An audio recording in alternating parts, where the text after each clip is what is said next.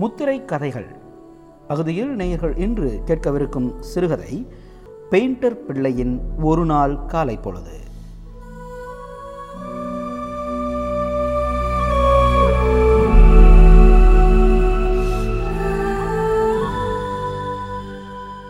இன்றைய தினம் நேயர்களுக்கு ஒரு கதை கூடுதலாக வழங்கப்படுகின்றது. ஆம் நேயர்களே முத்திரை கதைகளில் இன்றைய தினம் நீங்கள் இரண்டு கதைகளை கேட்க உள்ளீர்கள் முதலாவது கதை பெயிண்டர் பிள்ளையின் ஒரு நாள் காலை பொழுது. எழுதியவர் உதயசங்கர். ஆயிரத்தி தொள்ளாயிரத்தி அறுபதில் பிறந்த உதயசங்கர் கோயில்பட்டிக்காரர். சுமார் ஐம்பது சிறுகதைகளை எழுதியுள்ளார். தமிழ்நாடு முற்போக்கு எழுத்தாளர்கள் கலைஞர்கள் சங்கத்தில் நீண்ட காலம் செயல்பட்டு வருபவர். இவரது கதைகள் கரிசல் காட்டு மக்களை கதை பாத்திரமாக கொண்டவை. வறுமையில் வாடும் மக்களின் ஏமாற்றங்கள் சார்ந்த நுண் உணர்வுகளை கதைகளாக்கியுள்ளார். மிகவும் எளிமையான மொழி இவரது கதை மொழியாகும் நேயர்கள் இப்பொழுது கேட்கலாம் பெயிண்டர் பிள்ளையின் ஒரு நாள் காலை பொழுது.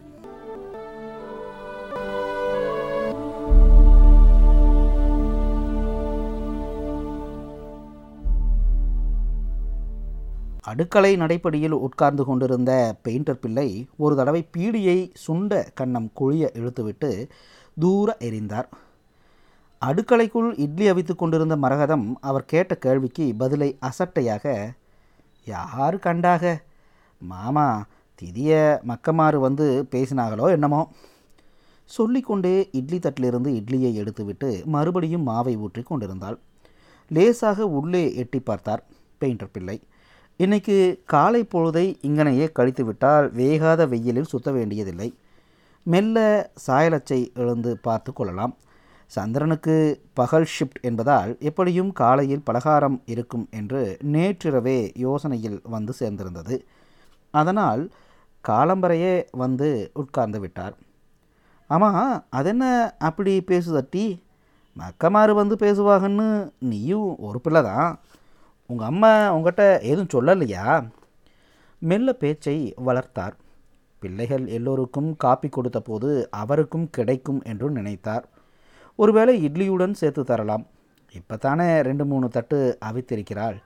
பொதுவாய் அவர் யார் வீட்டுக்கு போனாலும் பொம்பளையால் இருக்கிற நேரம் பார்த்து தான் போவார். பொம்பளைகளுக்கு அவ்வளவு உறுதியான ஈய பத்த வைப்பு மனசில் கிடையாதென்ற நம்பிக்கை. ஆம்பிள்ளைகள் இருந்துவிட்டாலோ பேருக்கு ரெண்டு வார்த்தை பேசிவிட்டு திரும்பி விடுவார். எல்லாம் அவர் முன்னால் வளர்ந்த பிள்ளைகள் தான் என்றாலும் என்ன செய்ய முடியும்? வெளியே வெயில் வளர ஆரம்பித்தது.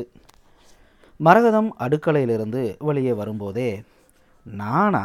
பேச்சு மேலுக்கும் மொட்டையா பிள்ளைக்கும் நாலு பிள்ளைக தானே அவர்களுக்கு இந்த மரகதம் தான் எப்பயோ செத்து போயிட்டாலே கையில் கொண்டு வந்த தட்டுகளை கழுவி எடுத்து கொண்டிருந்தால் நல்ல வேலைதான். எப்படியும் இன்னும் கொஞ்ச நேரம்தான். பெயிண்டர் பிள்ளை முகத்தில் சுருதி கூடி அக்கறை மிகுந்திருந்தது. உரிமையோடு அடைச்சி! கூறு கேட்ட கழுத. குடும்பம்னா சண்டை செலவு வரத்தான் செய்யும். அதுக்காக தாய் பிள்ளை அண்ணன் தங்கச்சி இல்லாமையா போயிடுவாக? சொல்லி கொண்டார் வயிறு சத்தம் கொடுத்தது. அடிவயிறு ஒட்டி போய் அந்த இடத்தில் நிரப்ப முடியாத பள்ளம் விழுந்த உணர்வு வரவே மறுபடியும் ஒரு பீடியை எடுத்து பற்ற வைத்தார். இடுங்கி போய் பஞ்சடைந்து போன கண்களும் பல்லில்லாது டொக்கு விழுந்து போன வாயும் நட்டக்குத்தலாய் நிற்கும் மீசையும் தாடியும் அவருடைய இயல்பான வயதையும் மீறின தோற்றம் தந்தது. அவருக்கு அன்னன்னைக்கு பொழுது தவிர வேறு வேலையே கிடையாது. கிடைத்த இடத்தில் சாப்பாடு. எதுவும் வழி இல்லை என்றால் பஸ் ஸ்டாண்டுக்கு போய்விடுவார் வரும்போது எப்படியோ திருப்தியாய் சாப்பிட்டு விட்டு ஒரு கட்டு பீடியோடு வந்து எங்கேயாவது ஒதுங்கி உறங்கி விடுவார். தட்டுகளை கையில் எடுத்தவள் நின்று திரும்பி மாமா அப்படியெல்லாம் இருந்திருந்தா எங்கள் ஐயா செத்த வீட்டுக்குள்ளே நாலு பேரும் சேர்ந்து குசு குசுன்னு பேசி அம்மையவும் ஐஸ் வச்சு இருந்த பித்தளை வெங்கல பாத்திரங்களையெல்லாம் ஒதுக்கிட்டாங்களே எல்லாம் எப்படிங்கிங்க? ஏல கணேசா திங்கவாயம்ல? பள்ளிக்கூடம் போகணுமா வேண்டாமா? பெயிண்டர் பிள்ளைக்கு மரகதம் கடைசியாய் சொன்னது உற்சாகம் தந்தது. மீண்டும் எஞ்சியிருந்த பலத்தை திரட்டி தாடியை சொரிந்து கொண்டே போகிறானுங்க போ. போகும்போது என்ன? நீயா நானா? கட்டிக்கிட்டு போக போகிறோம் சுடுகாட்டில் தீய வைக்கும்போது என்ன தெரியும் கழுதுகளுக்கு? இருந்தாலும் உங்கள் அம்மைக்கு இது ஆகாது. பேச்சியமாக இப்படி பண்ணுவான்னு நான் நினைக்கல. அவருக்கே அவருடைய பேச்சு திருப்தி அளித்தது. இதுக்கு மேலேயா பேசிட முடியும்? இது போதுமே. அவர் உள்ளே இருந்து வரும் மரகதத்தின் பதவிசான குரலுக்காக காத்திருந்தார். ஆனால் அவர் எதிர்பார்த்ததற்கு மாறாக மரகதம் பிள்ளைகளுக்கு மட்டும் இட்லி வைத்தாள் மூத்தவன் கொஞ்சம் விவரம் தெரிஞ்சவன். ஆனால் அப்பனைப் போல சிடுமூஞ்சி. வாங்க தாத்தா என்று கிட்டே நெருங்காமல் கூப்பிடத் தெரிந்திருந்தான். சின்னதுகள் ரெண்டும் அவரை கண்டு பயம். அவரது வார் வாரான மீசைக்குள் ஒளிந்து கொண்டு பீடி எப்படி புகை விடுகிறது என்று தூரத்தில் நின்று வேடிக்கை பார்ப்பார்கள். அவர் வீட்டை விட்டு கிளம்பினதுக்கப்புறம் வாசலில் நின்று தாத்தா என்று கூப்பிட்டுவிட்டு உள்ளே ஓடி விடுவார்கள் அவர்கள் இட்லியை சட்னியில் குழப்பி பிசைந்தது நாக்கில் எச்சில் ஊறி தொண்டை நனைத்தது. வயிற்றுக்குள்ளிருந்து கூக்குரல் வந்தது. இருந்தாலும் நிதானத்தை கைவிடாமல் பாதி எரிச்சலோடும் தாபத்தோடும் ஏழை கொஞ்சமாக தொட்டு தின்னானாலே எம்போட்டு குழப்பி பிசையுத பின்ன உசு உசுன்னு தண்ணியை குடிக்க. இப்படி தின்னா உடம்புல சேருமா? ஆமட்டி மரகதம் சாத்தூரா மகனுக்கு மருதையில் பொண்ணு பார்த்துருக்காங்கம்மா உனக்கு எதுவும் தெரியுமா? எனக்கு ஒன்றும் தெரியாது மாமா. என்னமோ பத்து பவுன் நகையும் ஆயிரம் ரூபா ரொக்கமும் கொடுக்கதா பேசிக்கிட்டாங்களாம். யாரு கண்டா கழுதைய? அடுத்தவக புறணி நமக்கு எதுக்கு மாமா? நம்ம பாடே தீர மாட்டேங்குது அது சரிதான். மறுபடியும் தலையை நீட்டினார் அடுக்கலைக்குள் மரத்தூள் அடுப்பில் தூள் கனிந்து உடைந்து விழத் தொடங்கியிருந்தது. இட்லி சட்டியை எடுத்துவிட்டு கொஞ்சம் எருபையும் சிராய்த்தூளையும் தூளையும் போட்டு மறுபடி தீப்பத்தை வைத்தாள். இட்லி சட்டி மீண்டும் அடுப்பில் ஏறுவதை பார்த்ததும் நிம்மதியுடன் தாடியை சொரிந்து சிக்கலை எடுக்க ஆரம்பித்தார். நேரமாகிக் கொண்டிருந்தது. கை கால்களும் சோர்வடைய ஆரம்பித்தன. ஆமாம் சந்திரனுக்கு என்ன பகல் ஷிஃப்டா காலையிலிருந்தே இட்லி அவிக்கிறியே ஞாபகப்படுத்தினார். இந்த பகல் ஷிஃப்ட் வந்தால் தான் கொஞ்சம் சிரமம். காலையில் அஞ்சு மணிக்கு எந்திரிச்சு அடுப்பு பற்ற வைக்க வேண்டியிருக்கு. சிரமந்தான் என்ன பண்ணுறது என்றவர் தடுமாறி நின்று விட்டார் மேற்கொண்டு என்ன பேச என்று தெரியவில்லை. ரொம்ப நேரம் பேசின களைப்பு மனசிலும் உடம்பிலும் வந்திருந்தது. வயிறு தீனமான குரலில் ஈலக்கம் போட்டது. நேற்றைக்கு மத்தியானம் விருதுநகர் மூக்கையா நாடார் வாங்கி கொடுத்த சாப்பாடு. பீடிப்புகையின் காரத்திலேயே ராத்திரியை சமாளித்து விட்டார். இன்னைக்கு எழுந்ததிலிருந்து ஒரு வாய் தண்ணீர் கூட குடிக்கவில்லை. குழந்தைகளும் சாப்பிட்டு விட்டு போய்விட்டன. அதுகள் தட்டில் உழப்பி போட்டதே கண்ணில் இன்னும் ஆசையை வளர்த்தது. எப்படியும் மரகதம் தருவாள். எதையோ புதிதாக யோசித்தவர் போல மரகதம் விலைவாசி போகிற போக்க பார்த்தியா இந்த லட்சணத்தில் போனால் என்னத்தை குடும்பம் நடத்துறது? ஆயிரம் ரூபாய் வந்தாலும் காணாதே. பெரிய குடும்பத்தை நிர்வகிக்கிற தோரணையில் பேசினார். உள்ளே இருந்து பதில் வரவில்லை. திடீரென விக்கல் சத்தம் மட்டும் கேட்டது. அதை கேட்டதும் தான் திடுக்கிட்டு நிமிர்ந்து எட்டி பார்த்தார். தட்டில் இட்லியை பிசைந்து கொண்டே அண்ணாந்து தண்ணீரை குடித்து கொண்டிருந்தாள் மரகதம். அட சண்டாளி கெடுத்தாளே அரவம் இல்லாமல் இப்படி செய்வாளா? ஆனாலும் பெயிண்டர் பிள்ளைக்கு நப்பாசை விடவில்லை. அவள் சாப்பிட்ட பின் கொடுப்பாளோ? ஆனால் இவருடைய எல்லா நம்பிக்கைகளையும் நசுக்கி கொண்டு இட்லி சட்டி தட்டு ஏனங்களை எல்லாம் எடுத்துக்கொண்டு வந்து வெளியே போட்டு விளக்க ஆரம்பித்து விட்டாள். அவருக்கானால் தாங்க முடியவில்லை. வயிறும் இறைஞ்சியது. இனி பொறுக்க முடியாது என்று தோன்றியதும் முடிவில் வாய் திறந்து கேட்டுவிட வேண்டியதுதான் என்று நினைத்து லேசாக செருமினார். மரகதம் என்று தயங்கினார். அவள் திரும்பி பார்த்தாள். அவளுடைய இலக்காரமான முகத்தை பார்த்தாரோ இல்லையோ உடனே அவருக்குள் எதுவோ இனம் புரியாத ஒரு வெறுப்புணர்ச்சி தோன்ற சட்டென கொஞ்சம் தண்ணி கொட என்றார். அவள் தண்ணீர் மூந்து கொடுத்துவிட்டு மறுபடியும் உட்கார்ந்தாள். அவள் கொடுத்த சொம்பை வாங்கி ஒரே மூச்சில் குடித்துவிட்டு நீ உங்கள் ஐயா செத்த வீட்டுக்குள்ளே ஒப்பாரி வைக்கும்போதே அவங்க கையில் இருந்த மோதிரத்தை கலத்தி அருவமில்லாமல் சந்திரங்கிட்ட கொடுத்து அனுப்பிட்டியாமே எல்லோரும் சொல்லுதாகலே அவள் உடம்பெல்லாம் நடுநடுங்கி மூக்கு விடைக்க கோபத்தோடு திரும்பி யார் சொன்னா? என்று கனத்த பிசரலான குரலில் கேட்டதற்கு பதில் சொல்ல பெயிண்டர் பிள்ளை அங்கில்லை. அவர் பஸ் ஸ்டாண்டை பார்த்து போய்க் கொண்டிருந்தார்.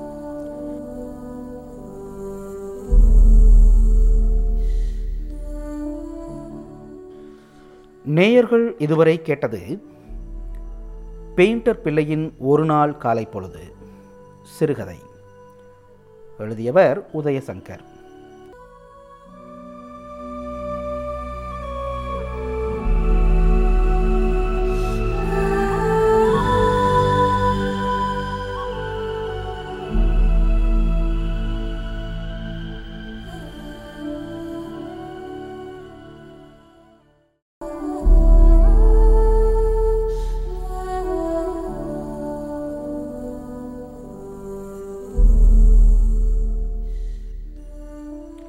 சித்திரை கதைகளில் நேயர்கள் அடுத்து கேட்கவிருப்பது ஒரு சம்சாரியின் பஞ்சங்கள்.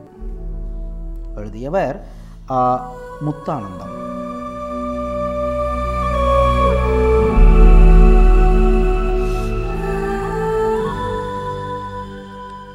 சூரங்குடியைச் சேர்ந்த இவர் தமிழில் தனித்த எழுத்து மரபுக்கு சொந்தக்காரர்.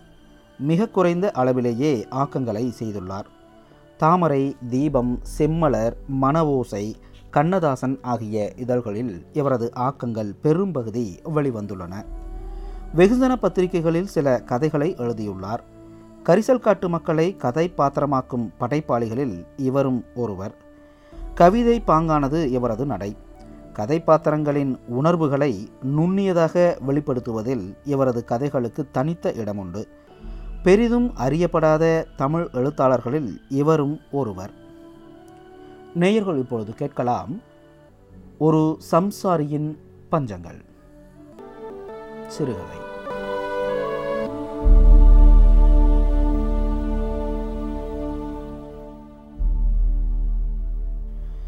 இரண்டு வருஷ காலமாக மேகாட்டு பக்கம் போய் பஞ்சம் பழைத்துவிட்டு முந்திய நாள் ராத்திரி தான் வந்திருந்தது கோபால் நாயக்கர் குடும்பம். அவர்கள் ஊர் பக்கம் அந்த வருஷம் நல்ல மழை பெய்திருக்கிறது என்று காது குளிர கேள்விப்பட்ட பிறகே சொந்த கிராமத்திற்கு திரும்பி இருந்தார்கள் அவர்கள். காலை நேரம் கார்கால கதிரவன் தன் கனிந்த முகத்துக்கு முக்காடு போட்ட வண்ணம் லேசாக தலையை வெளியே காட்டிக்கொண்டிருந்தான் கோபால் நாயக்கரும் அவர் சம்சாரம் சின்னம்மாவும் தற்செயலாக தலைவாசலில் வந்து நின்றார்கள். தெருவில் ஒரே ஆரவாரம். அது சரியான புரட்டாசி பட்டம். தெருவில் தடிக்கு விழுந்த கிழவியை கூட ஒதுக்கி போட்டுவிட்டு போகக்கூட நேரமில்லாமல் சம்சாதிகள் விதைப்பில் மும்முரமாக ஈடுபட்டு கொண்டிருந்தார்கள். விடியும்போது கரிசலுக்கு போனால் பொழுது காடுகளை எப்படியும் விதைச்சு போடணும். ரெண்டு வருஷமாக சும்மா கிடந்த காடுக. இந்த வருஷம் வெள்ளாமல் ஒரு பூட்டு பூட்டத்தான் போகுது. வடக்கு புலி வழியாக அடுத்த பிஞ்சைக்கு எட்டு போட்டார் கோபால நாயக்கர் நாயக்கருக்கு மூடக்காவு முத்தூருணி பிஞ்சை வண்ணாந்தாக்கு கோழியன் பிஞ்சை முடுங்காங்கரைக்காடு முக்கா குறுக்கம் முடங்கி தார் பிஞ்சை கோயில் பிஞ்சை என்று இப்படி பலதரப்பட்ட காடுகள் இருந்தன என்றாலும் ஓரநீர் காடுகள் தான் சுமார் இருபது குறுக்கம் இருக்கும். எல்லா நிலங்களுமே நல்ல வளமாக இருந்தன. கடைசியாக வருகிற வழியிலுள்ள வன்னி மரத்து பிஞ்சையை பார்த்துவிட்டு வரும்போது தனக்குத்தானே பேசிக்கொண்டு வந்தார். ஐயங்கோயில் காடு நாலு குறுக்கத்திலேயும் குண்டு மிளகா போடணும். அப்போ தான் வாங்கின கடனை அடைக்க முடியும். சொசைட்டி பாக்கிக்கு வட்டியையாவது கட்டணும். அடுத்த வருஷத்துக்காவது எப்படியும் மாடு பிடிச்சாகணும். ஏர்கோப்பு இல்லாட்டா நம்ம கையையும் காலையும் கட்டி போட்ட மாதிரி தான் நாலு குறுக்கம் கம்பு விதைக்கணும் மூணு குறுக்கம் மல்லி. ரெண்டு குறுக்கம் பருத்தி ரெண்டு குறுக்கம் குருதவாளி. குருதவாளி விதைச்சா தான் கூசாமல் ரெண்டு பருக்கையை பார்க்க முடியும். மற்றது எல்லாத்துலேயும் நாற்று விதைச்சிடணும். இல்லாட்டா வாயிலாச்சியவங்களை காப்பாற்றவே முடியாது. வீட்டுக்கு வந்ததும் தம் பிஞ்சை காவுகள் இருக்கும் சீரை பற்றி பொண்டாட்டியிடம் அளந்து விட்டார் அவர். அந்த அம்மாவுக்கு கேட்க கேட்க சந்தோஷம்தான். இருந்தாலும் கையில் கால் துட்டு இல்லாத நிலையை நினைத்து பார்த்து அதை அவருக்கு எடுத்துச் சொல்லி எப்படியாவது பணத்தை பார்த்து பருவத்தில் விதைத்து போடும்படி தார் வைத்தார். வெகு நேரமாக வாசலில் வந்து காத்து கிடந்தான் குடிமகன். அவனிடம் முகத்தை காட்டி மலித்து கொண்டார் நாயக்கர். நேரமடி திரும்பிவிட்டது. கஞ்சியை குடித்துவிட்டு வெற்றிலை பையுடன் பலகை கட்டிலில் வந்து உட்கார்ந்தார். ஒரு பாக்கு துண்டை எடுத்து வாயில் போட்டு அதை மென்று கொண்டே யோசனையில் ஆழ்ந்தார். இப்போது வெற்றிலை போட்டாயிற்று. பையை சுற்றி தலைக்கு மேலிருந்த ராமர் படத்துக்கு பின்னால் வைத்துவிட்டு பொண்டாட்டியிடம் சொல்லிக்கொண்டு சிங்கப்பூர் திருமேனி செட்டியார் வீட்டை நோக்கி நடந்தார். திருமேனி செட்டியார் ஒருவரே அந்த ஊரில் வட்டிக்கு கொடுத்து வாங்கும் பெரும்புள்ளி. அன்னாரிடம் போய் தலையை காட்டியவர்கள் திரும்பி வரும்போது வழுக்கையாக சிறைக்கப்பட்டுத்தான் வெளியே வருவார்கள் என்பது அவ்வூர் அறிந்த உண்மை. இருந்தாலும் இக்கட்டான சில சமயங்களில் அக்கிராம மக்களுக்கு அவர்தான் கை கொடுக்கும் தெய்வம். செட்டியார் வீட்டு சிமெண்ட் படியில் கால் வைத்ததுமே பாசி போல வழுக்கியது நாயக்கருக்கு. கிராதி கம்பியை எட்டி பிடித்து கொண்டு மெதுவாக தலையை நீட்டி உள்ளே பார்த்தார். தாழ்வாரத்தில் கிடந்த ஸ்ப்ரிங் கட்டிலில் ஓர் அடி உயரமுள்ள பஞ்சு மெத்தையில் முப்புறமும் தலையணைகள் புடைசூழ யானைக்குட்டிக்கு வேட்டி கட்டிவிட்டது மாதிரி செட்டியார் உட்கார்ந்திருந்தார். படியேறி சென்று பவ்யமாக கும்பிடு போட்டுக்கொண்டு ஓர் ஓரமாக போய் உட்கார்ந்தார் நாயக்கர். அவர் முதுகிலிருந்த தேங்காய் பருமனுள்ள கடலை சுவரில் சாய்ந்து கொள்ளும்போது தலையணை மாதிரி மெதுவாக இருந்தது அவருக்கு. அன்றைய பேப்பருக்குள் மூழ்கி கிடந்த செட்டியார் வெகு நேரத்திற்கு பின்னரே நாயக்கரை பார்த்து எப்போ வந்தீரு? வந்த காரணம் என்ன? என்பதையெல்லாம் தலையை அசைத்து முக பாவனையால் கேட்டார். நாயக்கர் தாம் பஞ்சம் பிழைக்கப் போன கதையையும் போன இடத்தில் தாம் பட்ட கஷ்ட நஷ்டங்களையும் எடுத்துச் சொல்லிவிட்டு முதலாளி காடு கரைகளை விதைக்கணும். கஞ்சி தண்ணிக்கும் பார்க்கணும். இப்போது கையில் காசு கிடையாது. எப்போதும் போல் இப்போவும் நீங்கள் ஐநூறுரூபா கடனாக கொடுத்து உதவினீங்கன்னா இந்த வருஷ வெள்ளாமையில் வட்டியும் முதலமாக கட்டிடுறேன் என்று வேண்டினார். உடனே செட்டியார் கையில் இருந்த பேப்பரை தூக்கி அப்பால் வைத்துவிட்டு கடனா? அதை இப்போது இங்கே யார் யா கொடுத்து வாங்கிட்டு இருக்கா? இல்லாதவங்கக்கிட்ட கொடுத்த கடனை வாங்க முடியாதுன்னு என்னைக்கு சட்டம் வந்துச்சோ அன்னையிலிருந்து எல்லாத்தையும் நிறுத்திட்டோமே என்றார் சற்று தடித்த குரலில். நாயக்கர் விழித்தார். உடம்பு லேசாக நடுங்கியது. சில நிமிஷங்கள் கரைந்த பின் என் மேலே நம்பிக்கை இல்லைன்னா நிலத்தை வேணும்னாலும் எழுதித்தாரே முதலாளி கெஞ்சினார். எதை தந்தாலும் இப்போ இங்கே பணம் கிளம்பாது. வேறு வேலை இருந்தால் சொல்லும். ரொம்ப நேரமாக முகத்தை தொங்க போட்டவாறு உட்கார்ந்திருந்து விட்டு பின் பூ போல எழுந்து அப்போது வாரேங்க என்று சொல்லியபடி வெளியே வந்தார் நாயக்கர். துண்டை நீல வசத்தில் சைஸ் பண்ணி தலையில் கட்டி கொண்டிருக்கும்போது மனம் எங்கெல்லாமோ சிறகடித்தது. கீழத்திரு பக்கமாக விரைந்தார். பொழுது சாய்வதற்கு இன்னும் கொஞ்ச நேரம் இருந்தது. வாசலில் வந்து நின்றாள் சின்னம்மா. அதோ நாய்க்குரம் வந்து விட்டார். அவருடைய நடையில் ஜீவன் இல்லை. தோய்வே தெரிந்தது. இதை சின்னம்மாவும் கவனிக்காமல் இல்லை. வீட்டுக்குள் வந்ததும் முதல் கேள்வியாக போன காரியம் என்னாச்சு? செட்டியார் என்ன சொன்னார்? என்று தான் கேட்டாள்.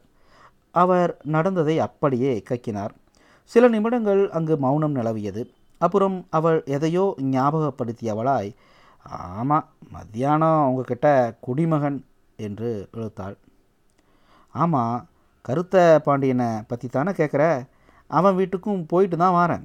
அவன் பஞ்ச காலத்தில் பணக்காரனாகி இருக்கான். ரெண்டு மூணு கம்மா வெட்டு கான்ட்ராக்டுக்கு கிடச்சிருக்கு. அடிச்சிட்டது யோகம். காயமான காலத்தில் சம்சாரிக காட்டில் கிடந்து சாகும்போது இவன் ஒட்டு திண்ணையில் உட்காந்து ஊர் புறணி பேசுவான். இன்றைக்கி மடி கணத்துருச்சு அவனும் நானும் சின்ன பிள்ளையிலேருந்து ரொம்ப இஷ்டக்காரங்களாக இருந்தோங்கிற பழக்கத்தில் அவன்கிட்ட போய் கேட்டால் வட்டிக்கு பணம் தாரேங்கிறான். தங்கநாய்க்கு நாம் எங்கே போகிறது ராத்திரி சாப்பிட்டு படுத்த கோபால் நாயக்கருக்கு நித்ராதேவி பக்கத்தில் வர மறுத்துவிட்டாள் பொண்டாட்டிக்காரிக்கும் இரவு பகலாக இதே சிந்தனைதான். மறுநாள் மறுமாடு கட்டுகிற நேரத்துக்கு வீட்டை விட்டு கிளம்பிய நாயக்கர் ராத்திரி திரும்பி வரும்போது பஞ்சாயத்து போர்டு ரேடியோ பண்ணையெல்லாம் பொன்கொழிக்க செய்திடுவோம் பன்மடங்கு உற்பத்தியை பெருக்கிடுவோம் என்று முழங்கி கொண்டிருந்தது. அவர் வந்து அந்த பலகை கட்டிலில் உட்கார்ந்தார். குழந்தைகள் கோரை பாயிலே கிடந்தன. மண்ணெண்ணெய் விளக்கை தூண்டிவிட்டு அவருக்கு முன்னால் வந்து தரையில் அமர்ந்த சின்னம்மா முகத்தை தூக்கி என்ன? போனது என்னாச்சு? துட்டு புரண்டுதா? என்று ஆவலுடன் கேட்டாள். என்ன ஆகும்? நம்ம எழுத்தும் நிழலும் கூடத்தான் வரும். அவர் விரக்தியுடன் சொன்னார். பின் அவர் தொடர்ந்தார். முதல்ல கரண்ட்டு வீட்டு கந்தையா சின்னையாட்ட போய் விஷயத்தை சொன்னேன். பணம்னு மனுஷன் காதில் கேட்டதும் கண்ணு ரெண்டையும் இருகலாக மூடிட்டாரு. அப்புறமா ஓட்டு வீட்டு மாமாவை தேடி உளவுத்துறைக்கு போனேன். நடந்ததெல்லாம் சொல்லி இந்த வருஷ பாட்டுக்கு எங்கள் பிஞ்சைகளை வாரத்துக்காகவாவது கட்டுக்குத்தைக்காவது விதைச்சி போடுங்க மாமான்னு கேட்டேன். அதுக்கு அவர் ஈர நேர் வச்சுருந்த இடத்துல இப்போது ஓர நேர் தான் இருக்குமாப்ல இந்த ஓர நேரை வச்சுக்கிட்டு ஈர நேர் காட்டையும் எப்படி அடிப்போம்னு பாருங்கள் ரெட்டை கலப்பை போட்டுக்கிட்டு அலையிறோம் இப்போ மாடுகளை கூலம் கடிக்க கூட விடுறதில்ல. அதனால் உங்கள் காட்டையும் எப்படி அடிக்க முடியும்? அப்படின்னுட்டாரு.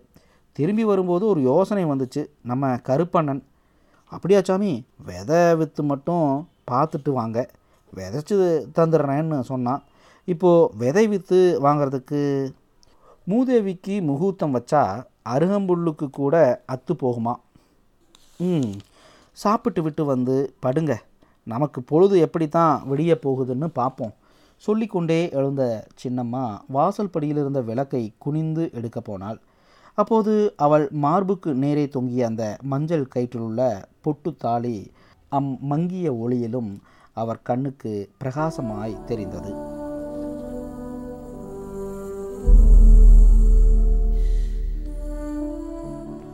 நேயர்கள் இதுவரை கேட்டது ஒரு சம்சாரியின் பஞ்சங்கள்.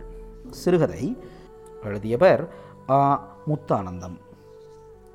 முத்திரை கதைகளில் நேயர்கள் இன்று இரண்டு சிறுகதைகளை கேட்கிறீர்கள் மீண்டும் நாளையும் உங்களுக்காக மற்றும் ஒரு முத்திரை கதையோடு சந்திக்கின்றேன். அதுவரை அன்பு வணக்கம் கூறி விடைபெற்றுக் கொள்கின்றோம். நன்றி நேயர்களே.